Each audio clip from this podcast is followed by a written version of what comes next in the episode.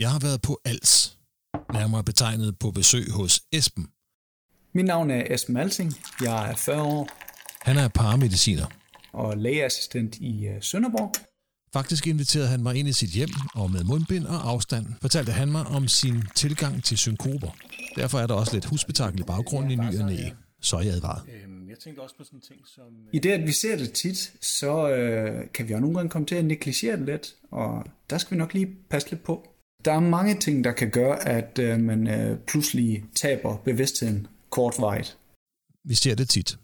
Og faktisk viser det sig, at hele 30 procent af den danske befolkning har oplevet det. Et øh, kortvarigt øh, bevidsthedstab, hvor en patient egentlig selv magter at, at vågne op igen. Ofte når man har været øh, besvimet, kommer man ned og ligge, man får blod til hovedet igen, og ja, så vågner man op. Jeg synes jo egentlig, mange af vores meldinger øh, omkring øh, bevidsthedstab eller besvimelse, øh, hvad man nu kalder det, ildebefindende, øh, det er mange ture, hvor vi i hvert fald øh, bør tænke det. Cirka 30 procent øh, af den danske befolkning har, været, har prøvet at have en synkope. Synkope. Og når nu så mange danskere oplever det, er der vel ikke noget at sige til, at vi har rigtig mange patienter i ambulancen, hvor udgangspunktet har været en kortvej besvimelse. Men er det overhovedet farligt? Hvis I har hørt afsnittet om BRUI, Brief Resolved Unexplained Event, BRUE, der hvor jeg snakker om, hvordan vi kan vurdere helt små børn, der har momentale kollaps, så kan det her jo godt minde lidt om det. Bare for voksne. Og hvis ikke I har hørt afsnittet, så er det måske en meget god idé lige at få tjekket det igennem. Det er et godt afsnit. Gør det nemt for dig at håndtere små børn. Men for de fleste børn er det ikke farligt. Gælder det også for voksne? I dag skal vi gøre det nemt for os selv at få overblik over synkopen og peger vores behandling og vurdering i den rigtige retning. Jeg hedder Ulrik Jørgensen, og jeg er paramediciner i en helt almindelig ambulance i Region Sjælland. Velkommen til IMS Podcast.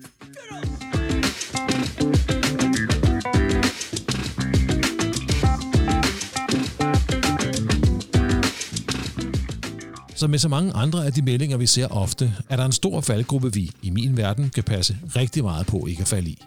Vi kan nemt komme til at kalde det det første, vi tænker på. Ofte når jeg får meldinger om en uh, psykope, så tænker jeg, nå ja, det er nok et uh, vasovagalt tilfælde. Og vel egentlig med meget god grund, fordi cirka halvdelen 40 og helt op til 60 procent. skyldes netop det, vi kender så godt. Det vasovagale tilfælde. Dem får vi lige kigget efter en gang, se om de overhovedet vil, vil med på sygehuset. Men her skal vi alligevel lige tænke os om, fordi at øh, psykoper kan jo komme af flere forskellige årsager. Udover at det som oftest er et vasovagalt tilfælde, så kan det selvfølgelig også være kardiologisk. Hjerteinsufficiensen, som øh, på et eller andet måde gør, at vores output, det er ikke godt nok. Der kan være mange årsager til, at output ikke er særlig godt. Om det er et AMI, om det kan være en lungeemboli, øh, Og de er alt for hurtige rytmer. De er alt for langsomme, betændelse i hjertesækken. Ja, der er mange muligheder. Der findes, der findes mange øh, problematikker. Neurologisk. Vi ser ofte TCI'er ikke at det er lige med, at man øh, bliver ukontaktbar.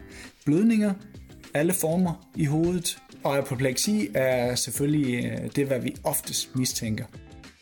Så kan blodsukkeret jo selvfølgelig også have en øh, påvirkning på, hvordan øh, ens bevidsthedsniveau er. Så den skal vi have med. Selvfølgelig kan der være nogle elektrolytforstyrrelser, primært som også øh, påvirker hjertet, som igen gør, at vores øh, kredsløb ikke er, er tilstrækkeligt. Ikke noget, vi sådan kan blive øh, vældig kloge på i øh, ambulancetjenesten, rent præhospitalt, men øh, det er da noget, hvad vi kan give en mistanke om til sygehuset, øh, kan have påvirket den her pludselige bevidstløshed. Men også, øh, at vi ikke rigtig ved, hvad, hvad det kommer af. Psykoper, de er specielle, men derfor også interessant. Og så skal vi igen passe på, at vi ikke overser de farlige årsager til, at patienten får et besvimelsesanfald. En synkope. Synkoper drikker jo over et, øh, et billede, hvor, hvor det er meget bredt, hvad årsagen egentlig kan være til, at man har det her korte besvimelsestilfælde. Nogle er, der er patienterne rigtig syge faktisk, og andre gange, der er det måske øh, mere den her, hvor vi tager lidt lettere på det og, og finder årsagen i et vasovagalt tilfælde, øh, eller at man har en sygehistorik, som siger, at øh, patienten har rejst sig hurtigt, og derfor så, øh, så blev de blege og, og, og faldt. I det synkoper egentlig kan, kan dække over mange forskellige sygdomsbilleder. En ting er, at vi ser det i, at det har været, de har været kortvarigt ukontaktbare, men øh, det er jo rigtig spændende her. Hvad er årsagen til, at de faktisk har været ukontaktbare? Er det nu, at øh, vi ser, at de har været til fest, de har fået lidt alkohol, de har fået godt at spise, og deres kredsløb ikke er helt godt mere? Ved du egentlig, hvad et vasovagalt tilfælde er? Som sagt er der rigtig mange af vores patienter, der har været udsat for en synkope, og som jeg sagde tidligere, så er 50% af de synkoper vasovagale tilfælde. Men ved du egentlig, hvad et vasovagalt tilfælde er? Tryk på pause. Tænk over det i 10 sekunder, eller gør dig selv den tjeneste og google det.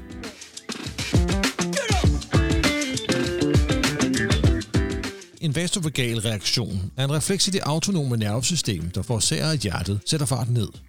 Her er måske en bradykardi, og på samme tid påvirker det blodårene i benene, der dermed dilaterer, altså udvider sig.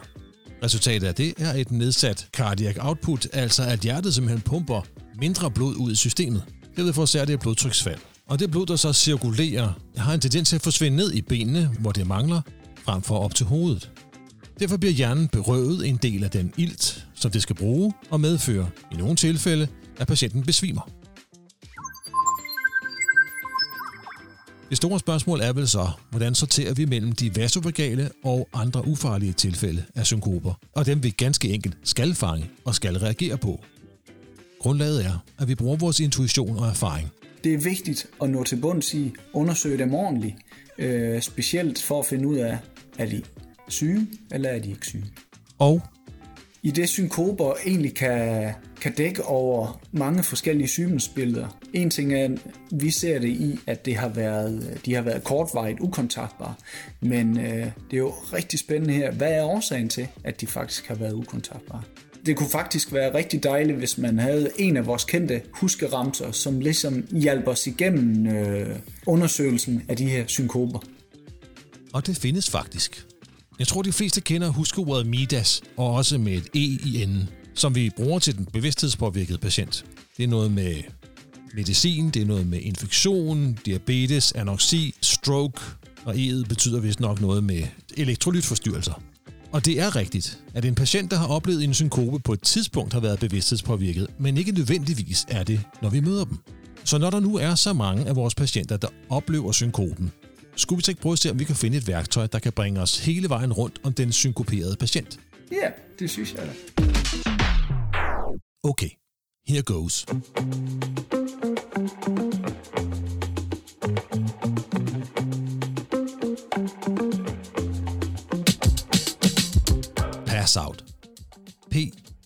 S-S-O-U-T. Meget passende, hvis du spørger mig. Og som i alle andre huskeord, betyder hvert bogstav selvfølgelig noget helt særligt. Det er ikke nødvendigvis en prioriteret rækkefølge, men en række differentialdiagnoser, der skal medvirke til at lede os på rette vej. Grundlaget, som dog ikke er en del af hele huskeordet, er, at der er tale om hændelser, der får blodtrykket til at falde og derfor fremprovokerer en besvimelse.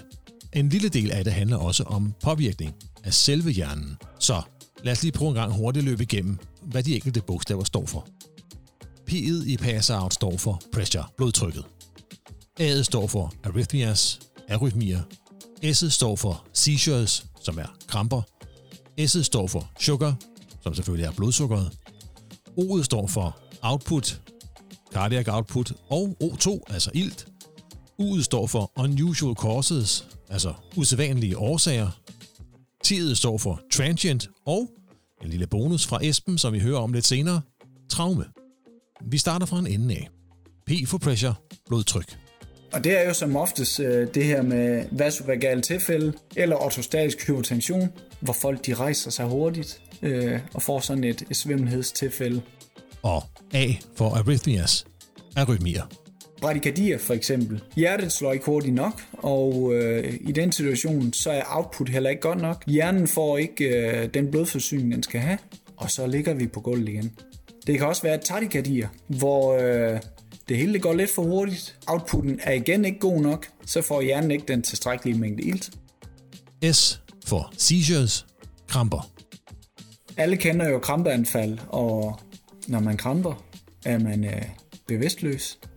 Og man ved vi også, at øh, man som oftest øh, vågner op igen, er positivt talt, men øh, kommer til bevidsthed igen. S igen. Denne gang for sugar, altså blodsukker.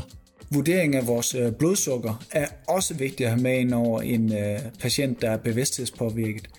Det kan både være for højt og for lav, og det er det årsagen er til, at man er bevidsthedspåvirket eller bevidstløs. O for output, og med det menes der de skader og lidelser, der påvirker hjertets output, altså den mængde blod, hjertet pumper ud i kroppen.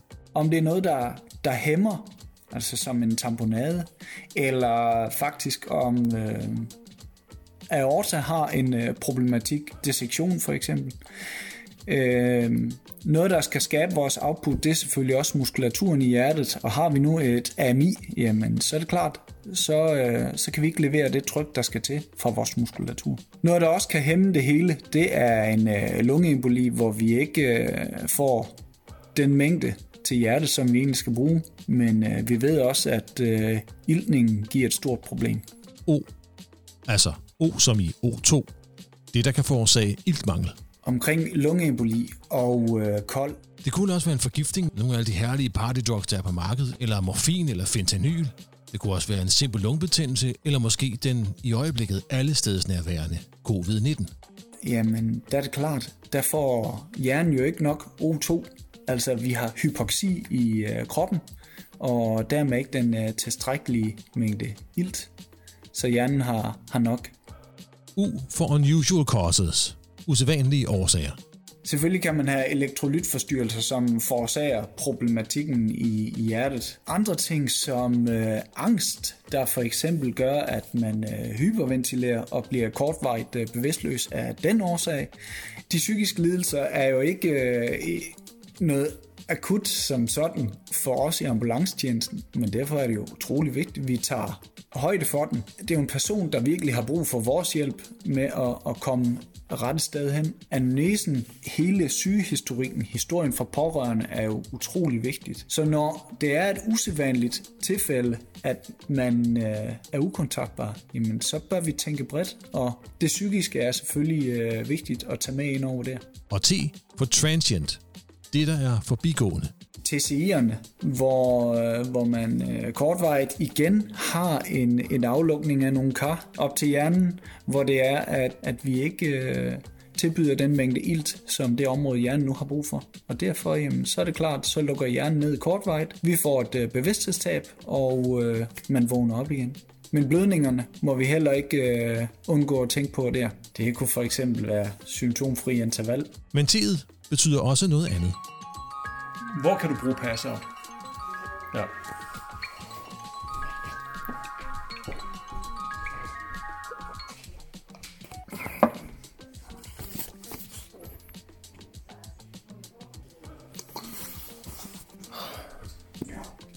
Vi fik bundet noget med ind under te. Men det synes jeg er traume. Ja, ja. Men det hører, det hører da helt klart med. En komose er jo... Hold kæft, hvor har vi kørt mange komosepatienter, ikke? Jo da. Er du sindssyg? Det er jo helt T vanvittigt. Den for traume. Man, man har oplevet et øh, bevidsthedstab. Man falder, man slår sig, eventuelt hovedet. Altså, øh, vi, vi mangler det der med, at man egentlig tænker på de skader, som det kan give. Og her tænker jeg på komotosymptomer, at man jo egentlig godt kan være bevidstløs i kort tid, og så vågne op igen på grund af slaget mod hovedet. Hvis vi skulle gå hen og møde en af de her patienter, der har oplevet en synkope, så er det i virkeligheden meget enkelt. Ser patienten syg ud eller meget syg ud, så er det der, vi sætter ind. Vurderer størrelsen af vores stay and play vindue, stabiliserer så godt vi kan, og sætter gang i en hurtig transport. Det er klart, og, det gør jo selvfølgelig også, at øh, jamen, har vi hurtigt udelukket et øh, vasovagalt tilfælde, så tager vi os af de farlige ting, og så er det jo igen, vi skal vurdere, om vi skal blive undersøgt nærmere, eller om vi skal råbe neglen og komme afsted. Det er selvfølgelig, når vi finder nogle af de øh, tidskritiske øh, ting. Det kan være apopleksierne, hvor vi skal til trombolyse. Det kan være øh, de farlige arytmier. Alle situationer, hvor patienten er tidskritisk. Pass-out er selvfølgelig et værktøj, der kan bruges hos den kritiske patient. Men her vil jeg jo nok typisk bruge det senere i forløbet. Mens det hos den ikke så kritiske patient er noget, vi kan forholde os til sådan rimelig meget, når vi møder patienten og måske endda interviewer patienten. Vi kommer med en, haft ildbefindende.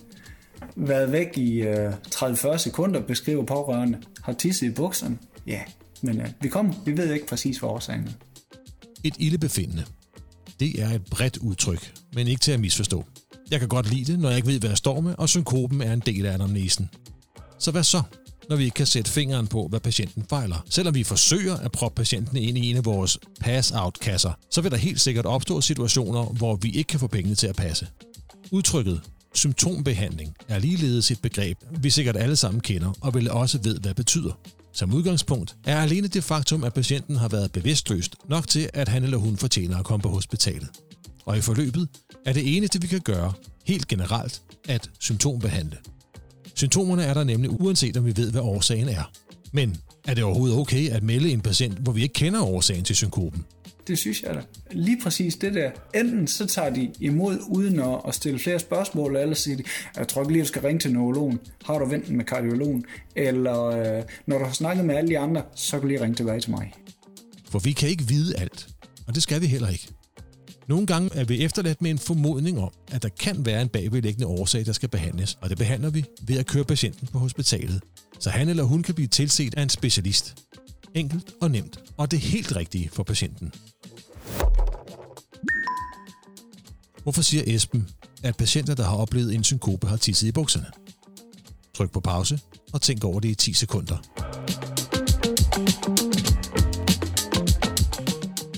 Hvis en patient med synkope i anamnesen har tisset i bukserne, er det som regel en god indikator på, at patienten faktisk har haft mistet bevidstheden kortvarigt.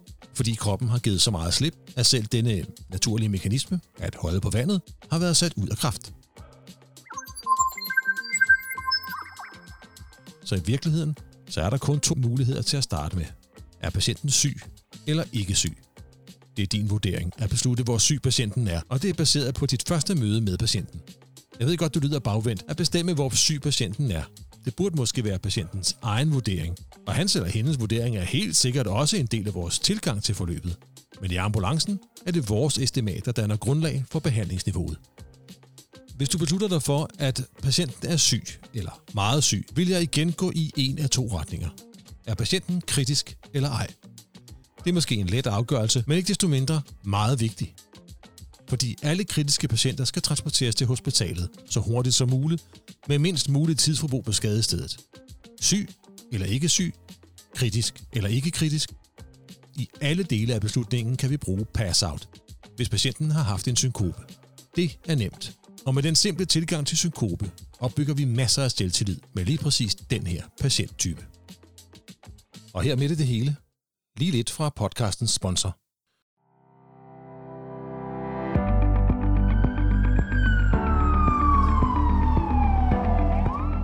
IMS podcast er støttet af Falk Danmark, som beder og appellerer til, at vi i denne krævende tid passer på hinanden, bruger håndsprit, holder afstand og tager mundbind på. Vi i ambulancetjenesten er med til at gøre en forskel med friske øjne og en stærk indsats.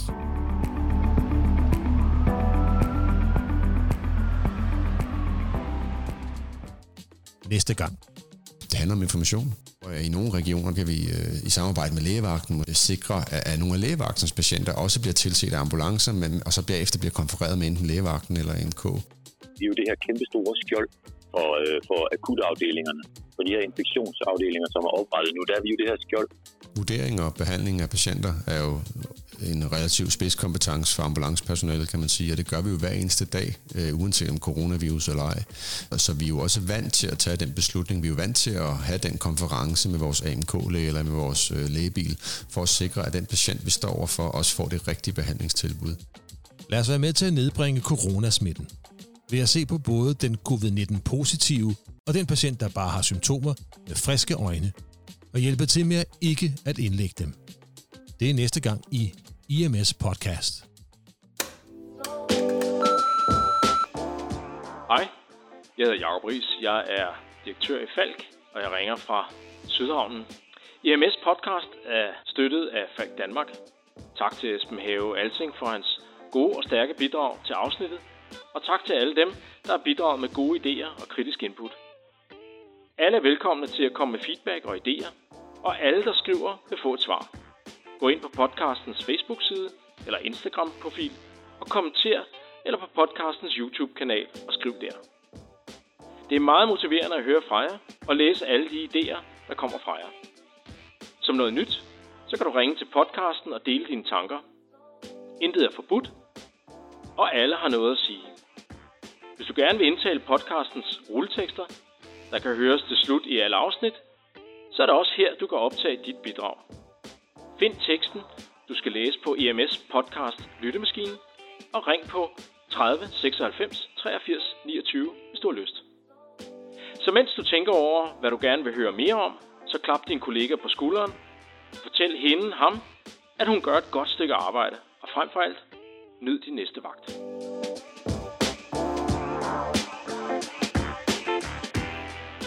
Som en sidste lille kommentar til det her afsnit, så husk på, at hvad end der er blevet sagt, og uanset om der findes studier og forskning, der understøtter det, der er blevet sagt, så skal I for jeres egen skyld holde jer til de instrukser og procedurer, der er gældende lokalt der, hvor I kører.